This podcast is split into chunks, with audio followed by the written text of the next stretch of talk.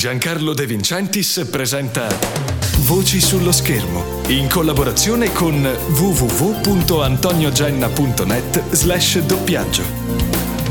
Ciao a tutti da Giancarlo De Vincentis e bentrovati con un nuovo numero di Voci sullo schermo, il grande podcast sul mondo del doppiaggio italiano da un'idea di www.giancarlodevincentis.com e pubblicato in esclusiva su www.antoniogenna.net, il mondo dei doppiatori, il portale che da oltre dieci anni è la risorsa più autorevole sul mondo del doppiaggio italiano. Quest'oggi al telefono con me c'è Cristina Boraschi. Ciao Cristina. Ciao. Cristina Boraschi da oltre 30 anni anni, grande voce sullo schermo, bellissima voce femminile all'interno del panorama dei doppiatori italiani, doppiatrice ma altresì anche direttrice di doppiaggio, dialoghista e adattatrice. Tanti riconoscimenti tra cui un anello d'oro e un nastro d'argento. Cristina, forse è partito un po' tutto dal doppiaggio di Julia Roberts e quel Pretty Woman? Probabilmente il pubblico ha cominciato davvero a conoscerti e a apprezzarti da lì? Eh, lo domandi a me? Sì, forse sì.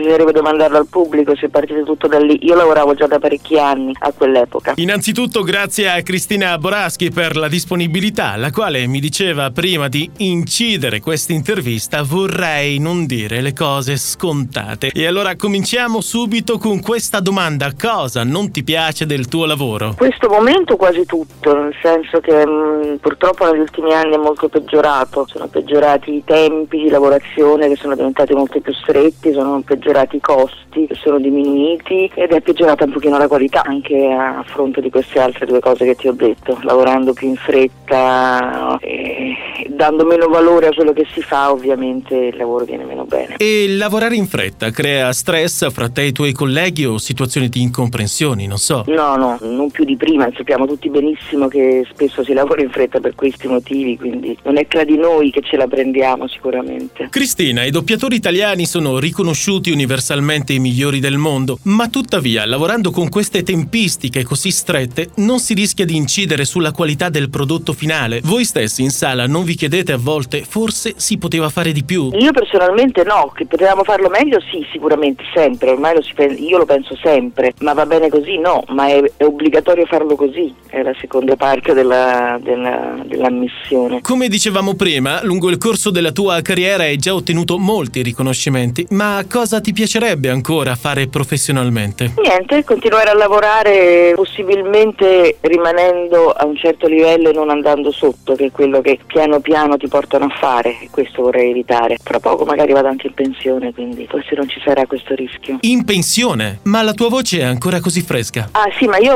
ormai lavoro molto più come dialoghista e direttrice che come attrice. Come attrice non lavoro quasi più per niente ormai e non dipende da me, dipende da chi non mi chiama evidentemente. Vivere tra Roma e Parigi non potrebbe incidere su ciò? Beh, ovviamente, cioè se non sono presente su piazza è ovvio che, che non, posso, non posso lavorare, ma io non vivo tra Roma e Parigi, io vivo per dei periodi a Parigi, generalmente dei periodi festivi, quindi tutto sommato io a Roma ci sono e ci sono sempre stata anche nel, nei periodi lavorativi fondamentali, poi soprattutto se c'è qualcosa non, non ho mai avuto problemi a tornare, però vabbè, non, questo non eh, può essere che si siano fatti un'idea sbagliata del, di dove ero, però poi insomma basta chiedere o provare a vedere, insomma io ci sono. E, vabbè, non voglio fare una polemica su questo. Ok, allora concentriamoci su ciò che stai facendo maggiormente in questo periodo. Mediamente quanto occorre per adattare un testo? Mediamente è proprio una parola difficile, è, è difficile stabilire mediamente, dipende moltissimo da, dal, dal, lavoro che si ha da fare. Intanto se è un film o un telefilm, intanto l'importanza del lavoro, intanto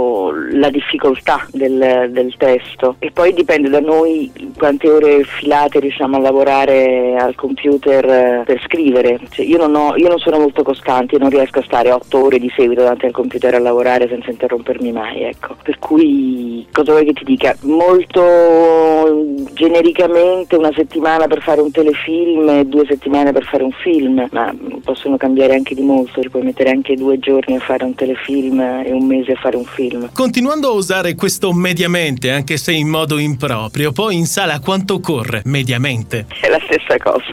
un telefilm ci puoi mettere un giorno, ci puoi mettere tre giorni, un film ci puoi mettere una settimana, un mese. E cosa ne pensi del fatto che spesso nelle sale di doppiaggio entrano personaggi noti del mondo dello spettacolo che in realtà nulla hanno a che fare poi con i professionisti delle sale anecoiche? Che è una strategia pubblicitaria come ce ne sono tante altre, quindi perché no? Generalmente mh, mm, è una storia che riguarda quasi solo l'animazione, quindi io non sono neanche una grande fan dell'animazione, la cosa non mi tocca più di tanto. È un modo come un altro per farsi pubblicità, gli danno tanti soldi che risparmiano in, in altri tipi di pubblicità per pubblicizzare il film. Eh, secondo me il risultato non è molto buono, al pubblico non interessa evidentemente, quindi può andare bene così, non cambia più di tanto a noi, credo. A me no, non credo neanche ai miei colleghi. È sbagliato, cioè non ha senso perché poi il prodotto non viene bene, però è, è, ritorniamo alla prima domanda che mi avevi fatto, ormai si, si bada molto molto molto meno alla qualità del prodotto finale effettivo, quindi se veramente interessasse come viene il prodotto, che la qualità sia alta di recitazione, allora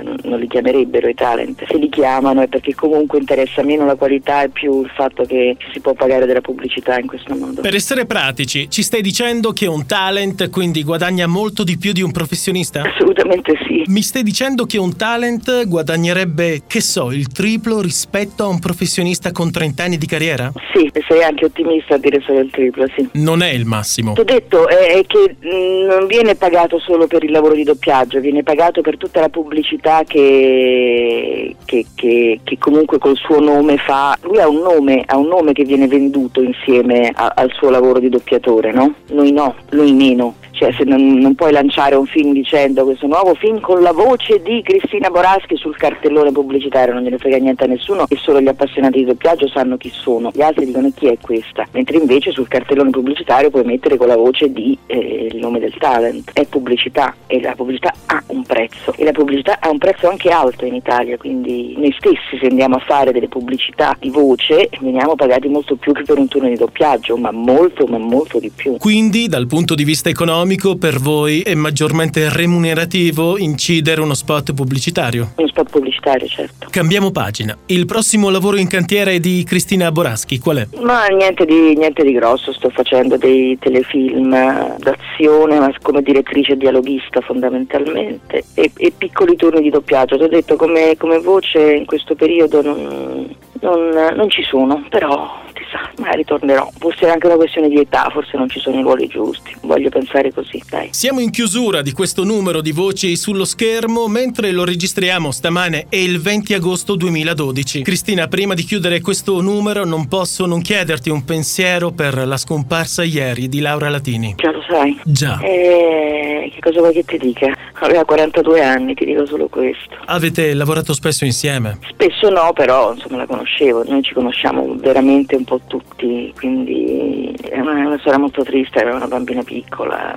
Eh, io sono più, molto più amica di Ilaria che la sorella e mi dispiace moltissimo, ha anche perso la madre l'anno scorso, quindi ti puoi immaginare che, che dolore. Certamente sì, e ci sono poche parole in questi casi. Grazie a Cristina Boraschi per essere stata mia ospite e in bocca al lupo per tutto. Grazie a te, ciao. Voci sullo schermo torna al prossimo numero, vi ricordo che potete inviare domande scrivendo a voci sullo schermo chiocciola giancarlodevincentis.com e vi ricordo altresì che Voci sullo schermo è concesso in esclusiva per la sua pubblicazione a www.antoniogenna.net slash doppiaggio il più grande portale in Italia sul mondo del doppiaggio, non per nulla, il mondo dei doppiatori. Come sempre chiudiamo con la clip audio della protagonista della nostra intervista. Alla prossima! Sai, quando ero bambina la mamma mi rinchiudeva in soffitta ogni volta che ero cattiva e succedeva spesso. E io fingevo. Facevo finta di essere una principessa imprigionata in una torre da una regina cattiva. E poi all'improvviso un cavaliere, su un cavallo bianco col pennacchio al vento, arrivava al galoppo e sguainava la spada. E io sventolavo il fazzoletto. Lui si arrampicava sulla torre e mi salvava. Ma mai in tutte le volte che facevo quel sogno, il cavaliere mi diceva: Vieni, bambina, che ti sistemo in un bell'appartamento. Giancarlo De Vincentis ha presentato Voci sullo schermo, in collaborazione con www.antoniogenna.net slash doppiaggio.